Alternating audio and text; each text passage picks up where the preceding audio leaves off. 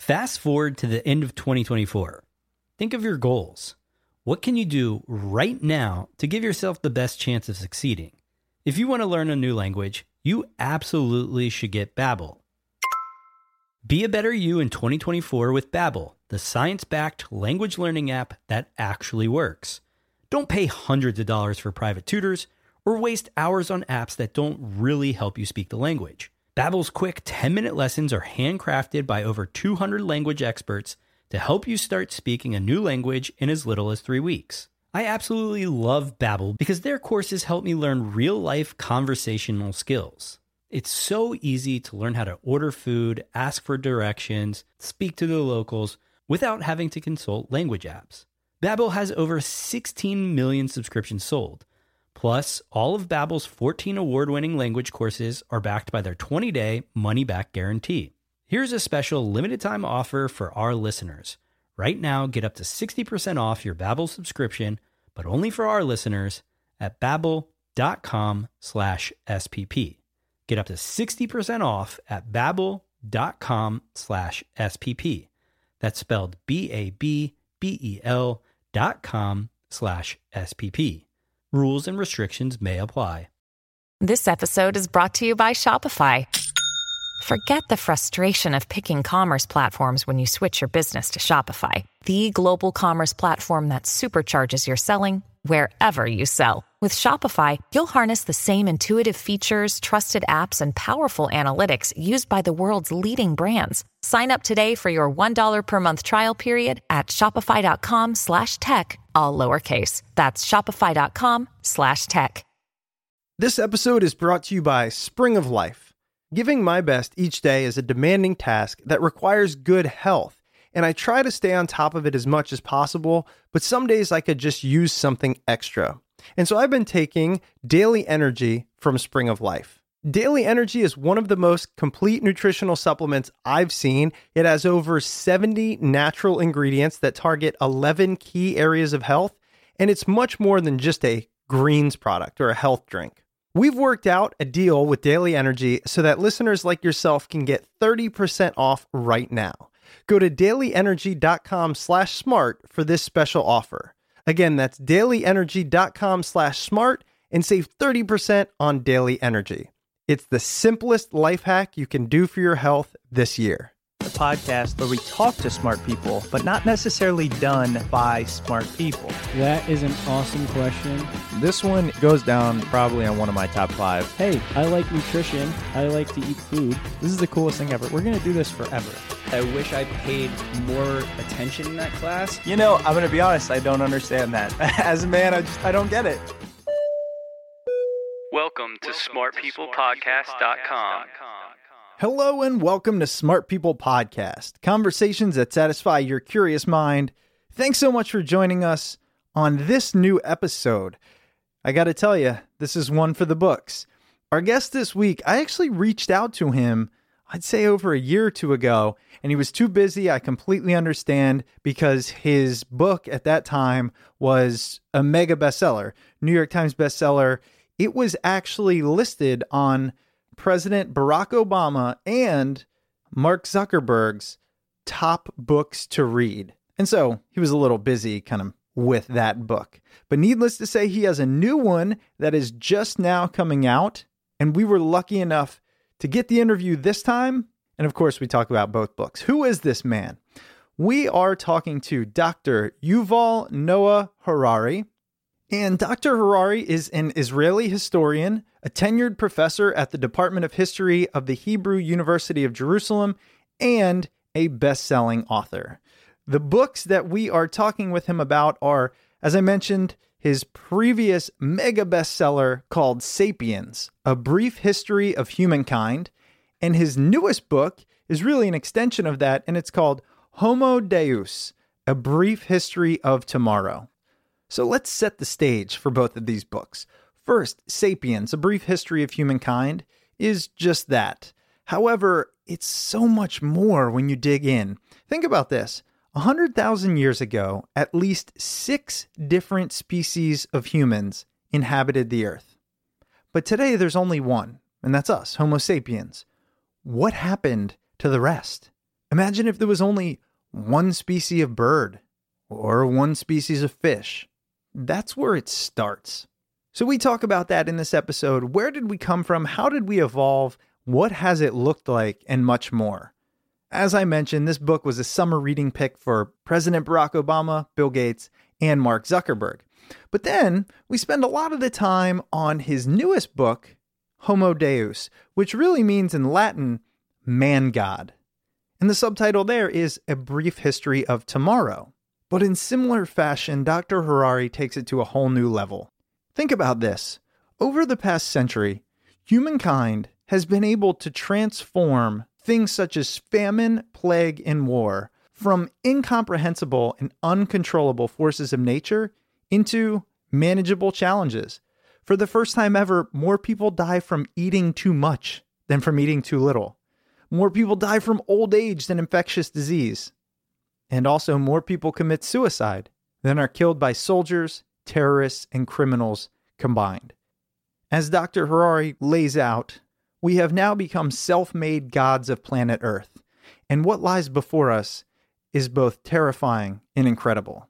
This content will just make you think and contemplate who we are and what our role is on planet Earth and beyond. So I'm so excited to bring you really this episode that defines Smart People podcast as we talk to Dr. Yuval Harari. If you enjoy the show, please head on over to iTunes, leave us a quick review and a comment. We would greatly appreciate it as it helps others find the show. Also, you can sign up for our newsletter at smartpeoplepodcast.com where you get all the inside track and some new things soon to come. So sit back, tune in, and learn a little something about where we've come from and where we're going. Enjoy.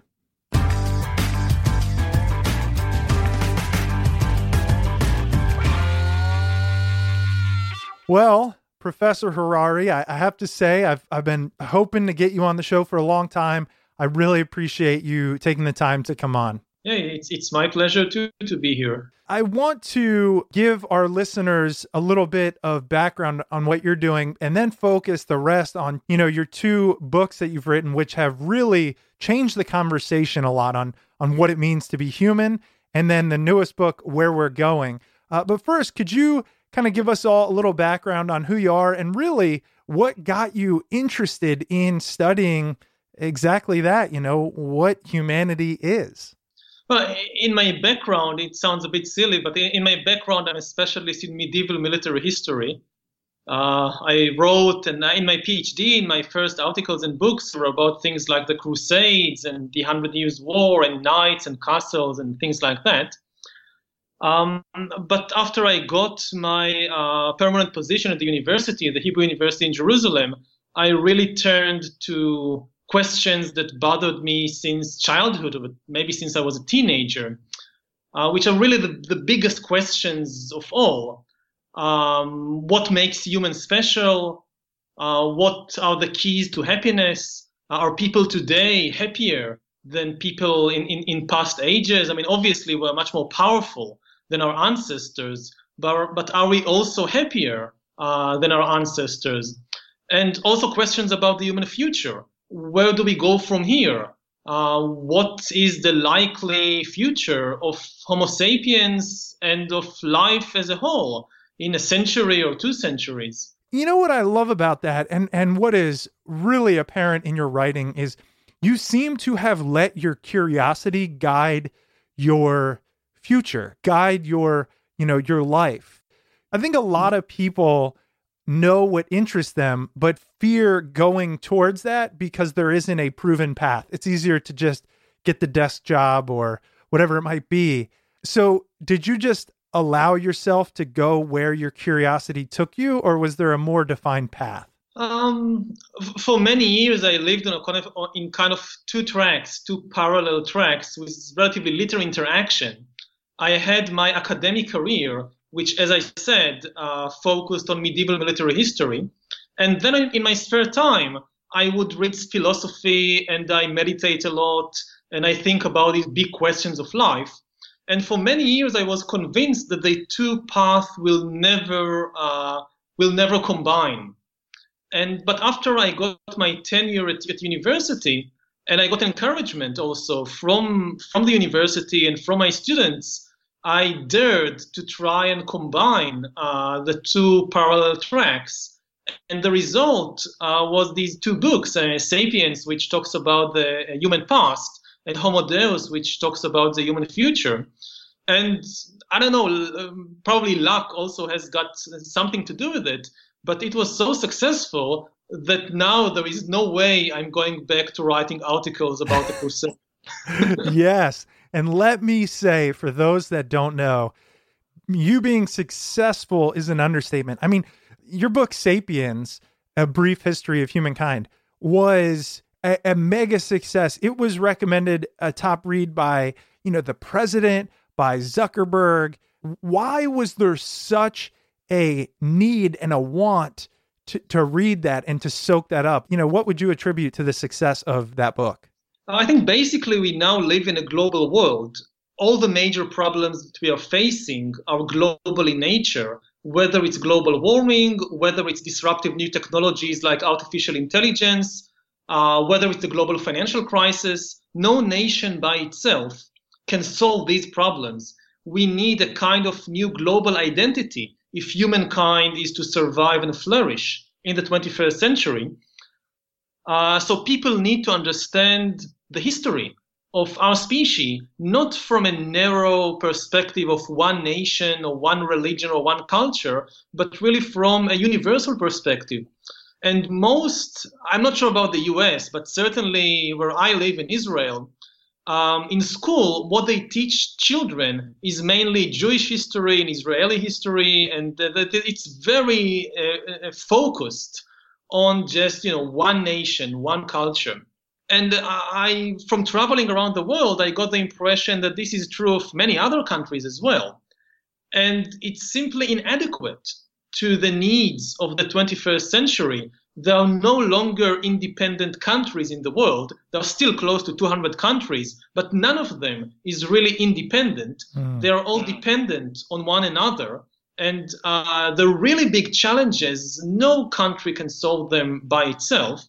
So, uh, this is the side of the demand. There is a real demand. People want to get a global perspective on history and then on the side of supply, I think what made uh, this book uh, very successful is that it's written for the general public, not for professors at the university.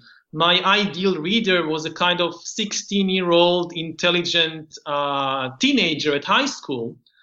Um, and I wrote it in such a way that it will be accessible, but at the same time, uh, will tackle the, um, really profound questions. I'm not sure about the answers, but right. certainly the questions. I, I didn't I didn't do any discounts when it came to raising the the questions. Let's start on your book Sapiens real quick and and talk about explain the basis for this, which I think is such a, a shift in mindset that really uh, we aren't that special. I mean, you talk about 70,000 years ago, we really were as significant as any other living creature. And over the remaining, you know, over those years, we have now taken on the role of almost gods. How did you come to that realization? And how do you best convince people that we're not that special? Humans existed on Earth for about two, two and a half million years. And for almost the, the whole of this period, they were insignificant animals. They were just apes living at first in Eastern Africa and then spreading to other parts of the world. But their impact on the ecological system was not greater than that of chimpanzees or elephants or dolphins or uh, fireflies. Uh, they're just another animal. And when you look 70,000 years ago, what is also important to realize is that you have many different species of humans. We are used today to being the only human species around, and it sounds strange uh, that there could be humans that are from a different species, not Homo sapiens. Uh, but 70,000 years ago, Earth was populated by at least six different human species, You had Homo sapiens in East Africa, but you had the Neanderthals in Europe and the Middle East. You had other species of humans in Eastern Asia. And this is really shouldn't surprise us because this is a situation with most other other animals. If you think about bears, so you have, you know, grizzly bears and polar bears and brown bears and black bears. So why shouldn't there be just one species of humans? And the answer, of course, is that uh, once something dramatic happened to the brain and mind of Homo sapiens and transformed it from just another animal into the most sophisticated and, and dangerous animal around, one of the first things Homo sapiens did was to exterminate, uh, drive to extinction all the other human species.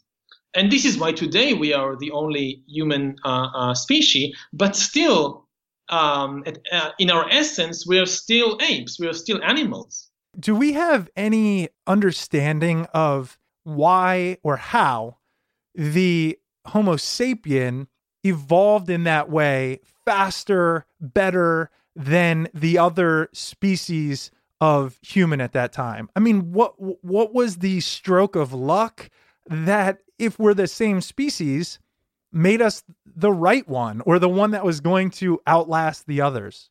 What makes Homo sapiens superior to all other human species, to all other apes, to all other animals is our unique ability to cooperate flexibly in large numbers. We are the only animal, as far as we know, that can cooperate flexibly in large numbers. You have other animals, especially the social insects, that can cooperate in large numbers, but they do so in a very rigid way. They can't change their social or political system overnight. Uh, they are much less, less flexible than us in the way that they cooperate. Then you have the social mammals like chimpanzees, like dolphins, like the other humans, like the Neanderthals, who could cooperate uh, very flexibly, but they could do so only in very small numbers. Maybe a hundred Neanderthals or a hundred chimpanzees can cooperate, not more than that. And this is because among chimpanzees and Neanderthals, cooperation is based on intimate knowledge. If I want to cooperate with you, I must know you personally. And I just can't know personally more than a hundred other chimpanzees. So I can't cooperate with millions of strangers. Now, Homo sapiens has this remarkable ability to cooperate very flexibly with millions and millions of complete strangers who you, ne- you never meet in your life, but you, you still cooperate with them. And of course, 70,000 years ago or 20,000 years ago, cooperation was not in, in the millions, it was only in the thousands, but it was still enough to give Homo sapiens an edge over the Neanderthals and over the chimpanzees and over all the other animals.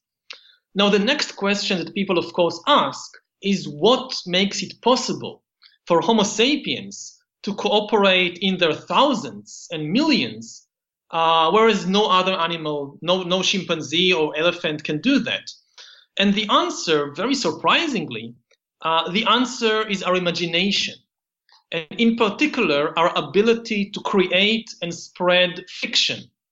A fiction is the basis for all large scale human cooperation.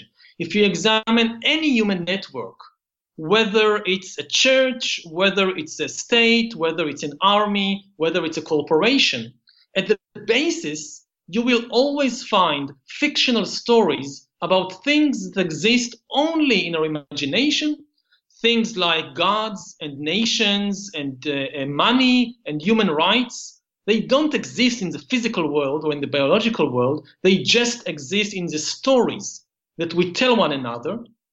And as long as everybody believes the same myth, the same fictional story, everybody obeys and follows the same norms and values and rules, and therefore they can cooperate. Now, this is very unique. Only we can do it. Uh, you can never convince a chimpanzee to give you a banana by promising him that after you die, you'll go to chimpanzee heaven and there you receive lots and lots of bananas for your good deeds. No chimpanzee will ever believe that. Only humans can believe such stories, which is why only humans uh, can build churches and mosques and synagogues and fight crusades and, and build hospitals and, and, and whatever. Um, and it is true not only of religions, it's also true of all other networks of human cooperation, uh, even human rights, which serve as the legal and political basis for many societies today. They are a fiction, just like God and heaven. They are not a biological reality. It's not a biological fact that humans have rights. Uh, if you take a human and cut him open and look inside, you find the heart and the kidneys and the DNA, but you don't find any rights. The idea that all humans have rights and the same rights and so forth, it's just a story that humans invented over the last few centuries and spread around. And because everybody believes, almost everybody believes this story, they can cooperate.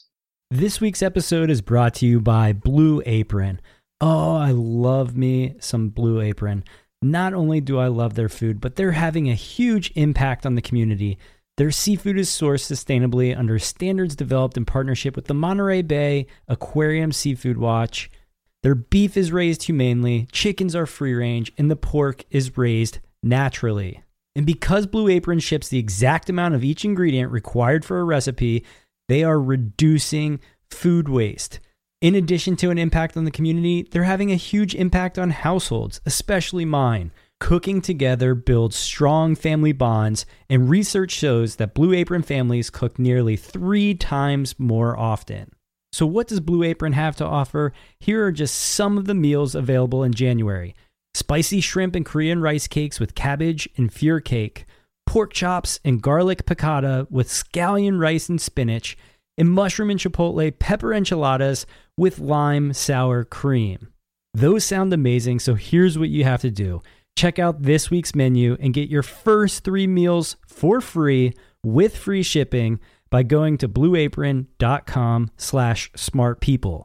You'll love how good it feels and tastes to create incredible home-cooked meals with Blue Apron, so don't wait. That's blueapron.com slash smartpeople. Blue Apron, a better way to cook. And now back to the episode. And when I first heard that that part of humanity that you just summed up, I really thought about the idea of human rights because I think deep down inside, well, that just makes logical sense, right? We we are all the same, therefore we should be treated the same and everything. But it is just a story, and it's a fairly recent one. And I, and there's even many places today and many people today that don't have the same story. And it made me think: Is there something that can be exploited about the willingness of humans to follow stories? Definitely. I mean, all all good advertisers, all good politicians, all good religious uh, leaders, they instinctively know this. And you know, I, I, followed, for example, the election campaign in, in the U.S. And I, I, I was amazed that so many intelligent people think that uh, uh, if somebody says something and I can, uh, I, then I should check. I should check the factual accuracy of what he or she says, as if people are convinced by facts. People are not convinced by facts. People are convinced by stories. If you have a good story, the facts, nobody will let the facts get in the way of a good story. And uh, in science, facts are extremely important, of course. But in most human endeavors, and even sometimes in science, a good story is far more important than getting your facts correct. Wow. That is almost disheartening. But but you're saying that that is actually what makes us the, you know, that's essentially what puts us at the top of the food chain. And so it is genetically and evolutionarily part of our success. And therefore, you can look at it as a positive because although I we like to think we're logical creatures, we're not, and that is actually a benefit and not a flaw. Yeah, I mean, if we're if we're really consistently logical, you could not construct any human society all human societies are based on fictions, are based on cognitive dissonance, on the ability to believe contradictory things. Uh, even again, we, we, take an example from, from modern Western society. Our, our legal system is based on the idea of free will, that people have free will, therefore they are responsible for their actions and so forth. This is what you hear if you go to a courtroom. Then you go to a hospital, and our uh, medical establishment and our biological sciences, they say they have a completely different story about humans. Humans don't have free will. Humans are really uh, biological machines. And again, we, we understand better and better how the machinery inside human beings functions and how the machinery of the brain functions, but there is no free will anywhere inside the human being. It's just a myth. Now, you know, and, and, and we have these two, two conflicting views of humanity, one in the hospital and the other in the courtroom. And if we were completely rational, we couldn't live with it. We would have to at least um, abolish or change one of these two systems, but we don't. We just have this mental com- compartmentalization that we think differently when we are in a courtroom and when we are in a hospital. If we were completely consistent and logical, then I don't think we could have constructed any durable society. Uh, to take another example, I mean, you have so many religious people who believe in a single omnipotent God, but at the same time, they also believe uh, in Satan, in the devil, that the devil uh, acts in the world and causes trouble and so forth. And it's inconsistent. If you really believe in an omnipotent God, there is no place for a devil. But so many Jews and Christians and Muslims, they somehow manage both to believe in an omnipotent God and in the devil. How do they do it? It's because Homo sapiens had this unique ability of cognitive dissonance to believe two contradictory things at the same time. With this knowledge, you having this knowledge, does it ever take away from the passion of life, the ideas, the emotion, because you understand what makes us us is so much colder almost than what we tell ourselves? Um, I, don't think so. I mean, I I kind of liberate myself from many of the stories in which people around me believe. And I, I live in Israel, in the Middle East, so people around me believe really crazy things. Mm-hmm. Um, but the ability to stop being enslaved by all these mythologies and all these fictional stories gives me the ability to see reality more more more, more clearly. A reality is still there. Not everything is a fiction. There is a real world, and maybe the real the, the, the realest thing in the world is suffering. Um, if you if you want a quick and easy test to know whether an entity is real or fictional, just ask yourself whether it can suffer. Uh, a nation is a fictional entity invented by humans uh, because a nation cannot suffer. Uh, we say, for example, that, I don't know, uh, Germany suffered a defeat in the Second World War, but Germany cannot suffer. It's just a fictional story. Humans can suffer, animals can suffer, not a nation. Similarly, corporations or banks they are a fictional entity, a legal fiction, as lawyers would say. Uh, when a bank goes bankrupt uh, or a corporation goes bankrupt, the corporation doesn't suffer. It cannot suffer because it's just a story that we've invented. But humans and other animals, they are real. Um, and I think that even when we come to, to judge stories, I'm not against fictional stories. I don't think you, you can have a viable society without fictional stories but there are some stories are better than others mm.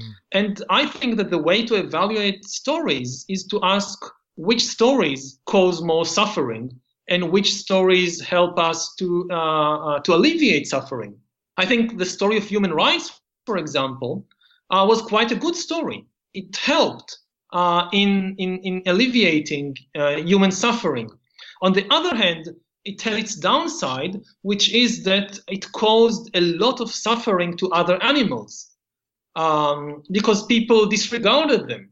uh, with all the talk of human rights, people said, oh, well, human rights, only humans have human rights. Hmm. So we can do whatever we, we want to the pigs and the cows and the chickens and the chimpanzees and whatever because they don't have human rights.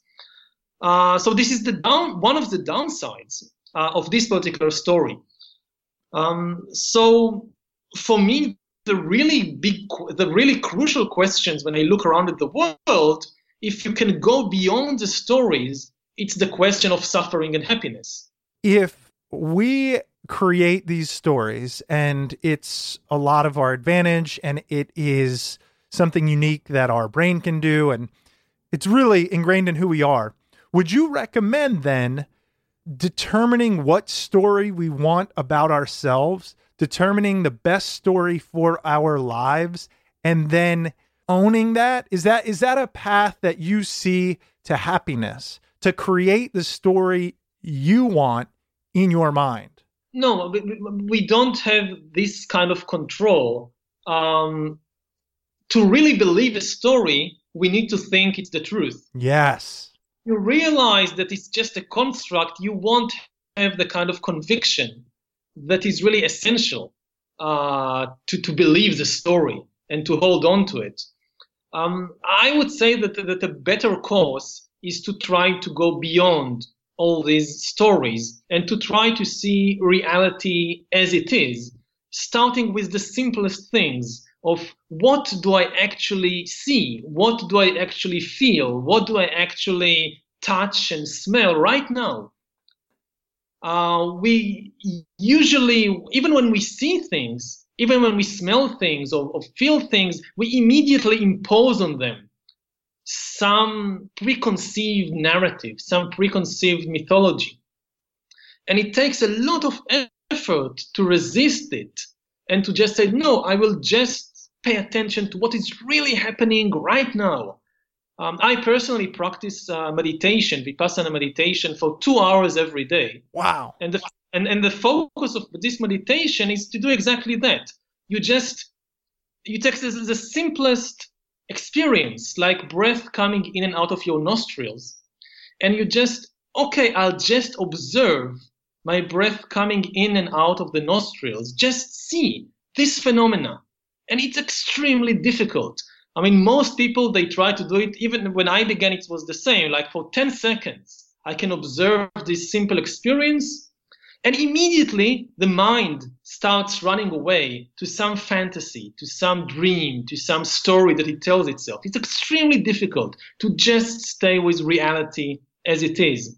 So I, I say to myself that at least for two hours every day, I'm in touch with reality as it, as it is. And then for the other 22 hours, I just get engulfed by all the emails and funny cat videos and, and, and Facebook accounts and whatever.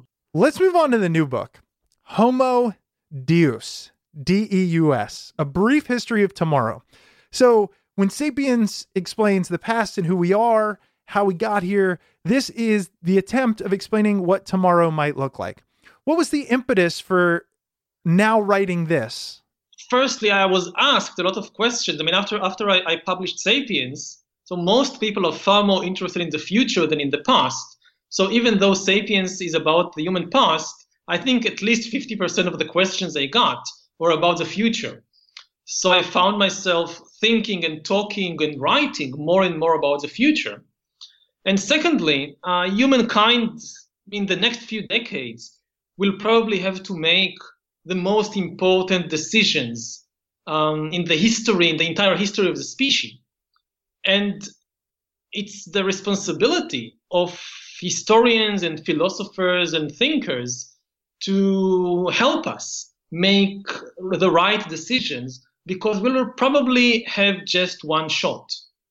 If we if we misuse the new technologies of the 21st century uh, biotechnology and artificial intelligence and so forth, we won't get a second chance. So we had better think very, very carefully what we want to do with these godlike powers. I, I named, I, I, titled the book Homo Deus, which is which means God man. That Deus is, is God in Latin. Because what's happening now is that if 70,000 years ago humans were just animals, now humans are becoming gods. And I don't mean it as a metaphor, I mean it literally. We are acquiring the kind of abilities that in traditional mythology were ascribed to the gods. For instance, in the Bible, uh, the first thing God does is to create animals and plants and humans according to his wishes. And now we, with biotechnology and artificial intelligence, we are learning how to create and engineer and manufacture animals and plants and humans. And I think the main products of the 21st century economy will be not vehicles and weapons, they will be bodies and brains and minds. We are learning how to engineer them. And in a way, we go even beyond the old gods, because the old gods, let's like the God of the, of the, of the, of the Bible, at least according to the Bible, the only things, the only animals that God was able to create are were organic animals. All these elephants and crocodiles and humans. And now we are in the business of doing something even better than God. We are in the business of creating non organic life. Uh, and if you take an evolutionary perspective, you can say that after 4 billion years, in which the whole of life was confined to the organic realm, all life, whether you're an amoeba or dinosaur, you're made of organic stuff. Now, after 4 billion years, we are about to create the first inorganic life forms. So this is really heavy responsibility. Do you think that Homo sapiens, as they've existed for the past 70,000 years, will exist in its current form in 200 years? I think it's very unlikely. Uh, given the kind of powers that we now acquire, within the next 200 years, either we will destroy ourselves or we will upgrade ourselves into something completely different. Uh, but I don't see think that we can just stay as we are. Once you have the technology to um, engineer bodies and brains and minds, we are obviously going to use it on ourselves and not just on, on, on laboratory rats and, and, and pigs and so forth. Uh, so I think that in 200 years, Earth will be populated by entities that are more different from us than we are different from Neanderthals or from chimpanzees. What are you most excited about, assuming all of this goes right? I'll say right, whatever that means. What are you most excited about over the next hundred years and what this evolutionary process could become or bring? Oh, what I'm excited about. Um, actually, I'm not so excited. I think that that's why I was looking for the positive because next I want to know the negative. Yeah, I mean, I mean, uh, there are so many dangers inherent in, in such a, in such an attempt that I'm more anxious, I think, than than excited. Um, and, and I think we should be because you know when people are, are excited, they tend to make all these stupid mistakes mm. because they don't pay attention to, to what they are doing, we, we should, as a, as a, as a collective, I think humankind should be more anxious uh, than excited. Uh, certainly, as, as, a historian, as an observer of, of human history and of the human species, it's very exciting just to see what is happening and where is it taking us. And also, as a, as a, as a student of, of, the, of life, of the evolution of life, it's really maybe the most most uh, exciting time since the very beginning of life. Mm-hmm. Because, you know, for, for the last 4 billion years, nothing really happened. I mean, you had life beginning 4 billion years ago, and then you had just variations on the same theme of organic compounds. And now suddenly something completely different is starting. When you say you're anxious about the future, is it because we might create something that essentially destroys Homo sapiens, therefore rendering us as we know it extinct, and then that thing being a, uh, you know, the next evolution, which would be a robot. There, are many uh, possibilities. Um, in the nearer future, one of the biggest dangers is that we will create, we are in the process of creating um, artificial intelligence that outperforms humans in more and more tasks and may push hundreds of millions of people out of the job market. Mm-hmm. So, just as in the 19th century, the Industrial Revolution created the urban working class, in the 21st century, we may see, we may witness the creation of the useless class. Hundreds of millions of people who are militarily and economically useless and are therefore also politically powerless. And this already began to happen. And if you look at the, at the military, which is usually a few years ahead of the civilian economy, in the military it already happened. Whereas in the 20th century, the best armies in the world relied on the recruitment of millions and millions of, of humans to serve as soldiers now the best armies, they, they need just small numbers of humans, and they increasingly rely on more and more sophisticated technology. And if the same thing happens in the civilian economy, then we will have this massive useless class, and nobody really knows what to do about it. Um, another danger, which is already, we can see it around us, is authority shifting away from humans to algorithms not because of some, you know, dictatorial government, but simply because it would make sense to give algorithms and to give big data um, uh, systems more and more authority to make decisions for us because they will know us much better than we know ourselves. Um, it starts with simple things like choosing which book to read I mean, previously we relied on our own intuition and maybe on the recommendation of a few friends or whatever. But now we increasingly rely on the recommendations of algorithms. Uh, today it's still very primitive. Like you go on Amazon Virtual Bookshop and the algorithm says, "Oh, I know which books you like in the past, so I recommend to you books that uh, people who like the same books that you like in the past, they also like these new books. So read them. But this is very primitive.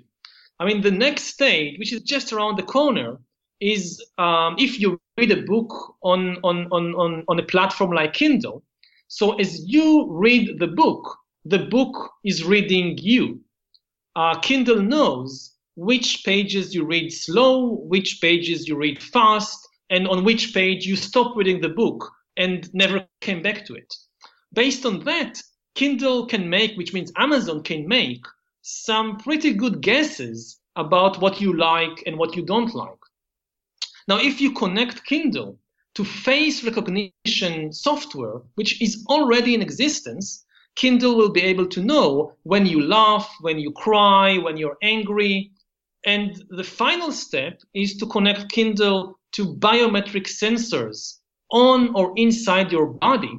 So then Kindle will know what was the impact of every sentence you read in the book. What was the impact on your heartbeat, on your blood pressure, on your brain activity?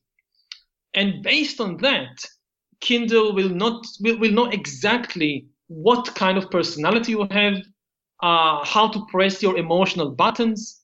Most of what you read in a book, you forget quite quickly.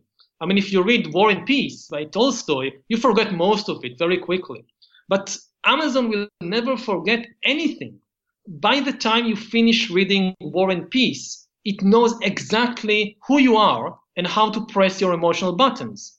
And with that kind of knowledge, it can make decisions for you, not just on, on, on, on what book to buy, but on far more important things like uh, what to study, whom to marry, and who to vote for on, on the election day. This week's episode is brought to you by Incapsula. Every day, websites of all sizes are attacked. Criminals use giant botnets to scrape website content, break into databases, and bring sites down. This can obviously be devastating for websites whose consumers are deterred by long load times and potential security threats. So make your website faster and safer with Incapsula. Incapsula is a cloud service that works to block attacks against your site while delivering your content to your customers faster. This is done by routing and filtering traffic between your servers and your customers using a global network of 30 data centers and 3 terabits of bandwidth. Meanwhile, Incapsula also caches content and optimizes connections using their CDN so your users get your content lightning fast. Incapsula is great. It protects and accelerates over 4 million websites every day from individual bloggers all the way up to Fortune 500 companies, so it's suitable for every kind of site. And you can rest easy knowing that Incapsula's custom software and 24 7 operations team are ensuring that everything is running smoothly. Here's what you have to do our listeners can try Incapsula one month free simply by visiting incapsula.com slash smart. That's incapsula.com slash smart. And now back to the episode. I think technology, which has been created and you know uh, continues to be created by humans, much for the purpose of making our lives better. Do you think it ever, instead of going to the point where our own technology rules us, could it get to the point where humans just get to sit back and do whatever their heart desires while technology does all of the heavy lifting for them? So maybe it's kind of like the Matrix or, you know, where we get to live in our own virtual reality, whatever we want it to be, where there is no suffering. Is that a possibility? It's possible that it will be easy to sustain human life and to provide people with, with food and shelter and medicines and all that without any efforts on their part. And then they will be able to just spend their lives in virtual realities. Whether they'll be happy and whether it will abolish all suffering, it's a completely different question. Because what we see throughout history, that humans are very, very good in acquiring more power, and they are not good at all in translating power into happiness uh, we are now, you know, thousands of times more powerful than in the Stone Age, but it doesn't seem that the average American is thousands of times more happy than the average hunter gatherer 20,000 years ago. And this is because our happiness doesn't really depend on our external conditions, it depends on our expectations, and expectations adapt to conditions. So as conditions improve, expectations balloon and people can remain as dissatisfied as before or even more even though the conditions the, the, the, the, basic living conditions are, are much better. And we see it all around us in the world. I mean uh, if you told people not 20000 years ago but people 100 years ago of the basic living conditions of the average person today in the united states or in europe they would think we live in paradise and that we have nothing to complain about. Mm-hmm. But that it's obviously not the case. I just, I, you know, I'm looking for the silver lining here. No, I, I can say a few positive things if you want. Sure. Uh, for example, we have been very successful in reducing the amount of violence in the world. Uh, we live in the most peaceful era in human history. Uh, in early agricultural societies, about 15%, 1-5% of all human death was caused by human violence. Today, globally, it's about 1%. Uh, today, more people commit suicide than are killed uh, by terrorists or criminals or soldiers put together. About 700,000 people die every year from human violence, compared to about 1 million that die from suicide and 1.3 million that die from car accidents and 3 million that die from obesity and uh, diabetes and related diseases. So really, um, you know, with all the headlines about terrorism and Al Qaeda and so forth, the average American is, I think, about a thousand times more likely to die from eating too much at McDonald's than from being blown up by Al Qaeda, which is very good news. Right. I mean, think that the greatest danger now is eating too much that would sound to our ancestors like paradise. When you look at our ability to control where the future goes, what do we have to do? I think the most important task is to uh, invest more effort in understanding the human mind and not just in understanding the human body and the human brain and computers and, and, and so forth. Because the really, the key problems are in our mind, in the way that our own minds uh, function. We have 21st century technology, but we have Stone Age minds, and they cause all the trouble and all the suffering in the world. And technology by itself is not going to, to solve that or to change that. Uh, even the ability to start manipulating our own bodies and brains uh, is, is very dangerous if we don't understand the mind. Uh, if we look back in history over thousands of years, humans acquired the ability to manipulate the world outside us, the forests and the rivers and the animals and so forth. But because we didn't really understand how the ecological system functions, what we did with all that power is to completely destabilize the ecological system. So now we are facing an ecological meltdown. And the same thing may happen uh, with the world inside us. We are now learning how to manipulate the world inside us, but we don't really understand how the mind functions. Mm-hmm. We don't really have a good grasp of our internal ecological system. And the danger is that we will again misuse all our power and cause our internal mental system to get out of balance uh, with disastrous consequences, both to ourselves as individuals and to the world as a whole. Uh, because if the world is controlled by a mentally unbalanced species, that's a very dangerous situation. If you could recommend one or two things that have really guided your learning, your growth in the past decade or so, what would they be? Well, if we talk not just about books, but more generally, mm-hmm. then I would probably say that one of the biggest influences on, on me was the, the, this practice of meditation, uh, vipassana meditation, which I mentioned earlier, mm-hmm. because it really gave me the, the, the clarity and the focus uh, when you write about big issues, the, the, one of the most difficult problems is that you get flooded by so much information and you just don't know what is important, what should I focus on. And uh, meditation really gave me the, the, the, the ability to, to focus very sharply on the most important issues.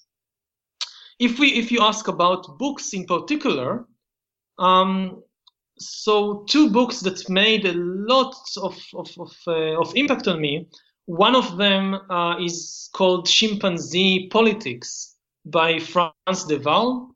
It's a classic in, in the field of, uh, of animal cognition and of ethology. It describes the political struggles within a, chim- a chimpanzee band uh, that Frans de Waal observed.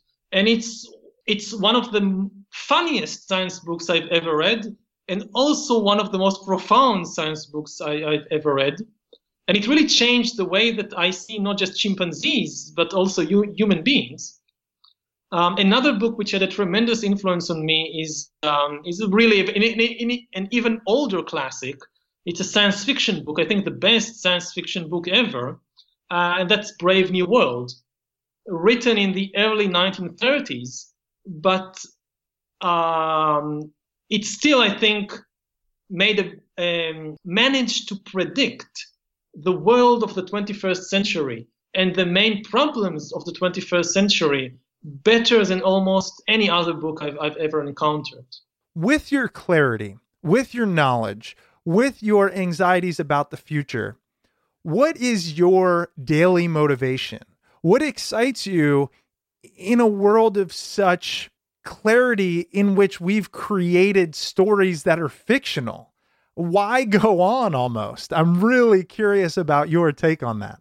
Um, oh, as I said, I mean, uh, the stories are not everything. Reality is still there. If you make the effort, you can observe reality, at least to some extent.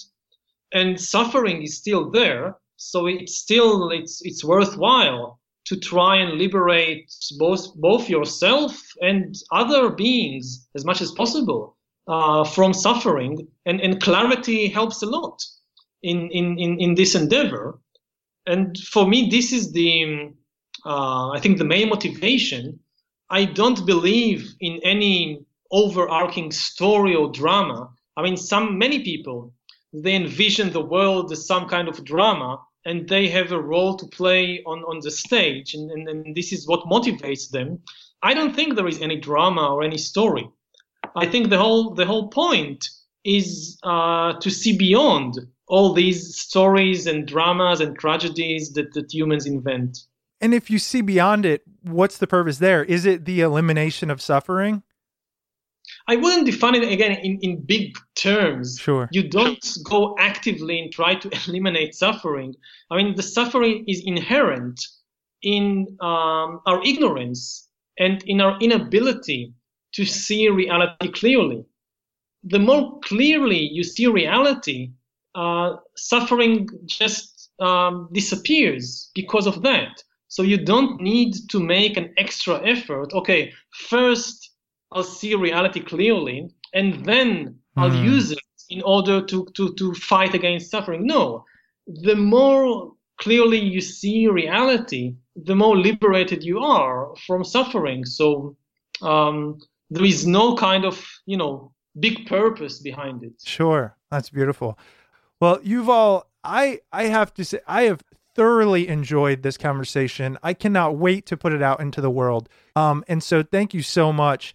Also, you. you, know, the the book Homo Deus, am I pronouncing that right? Deus? Yes, Homo Deus. yeah. It's a brief history of tomorrow and Sapiens as well. We will link to those on Smart People Podcast. We'll put them in the post. Where else do you do you write a lot elsewhere? Are you active on social media or anywhere else where people I know will want to learn more from you? Where can they do that?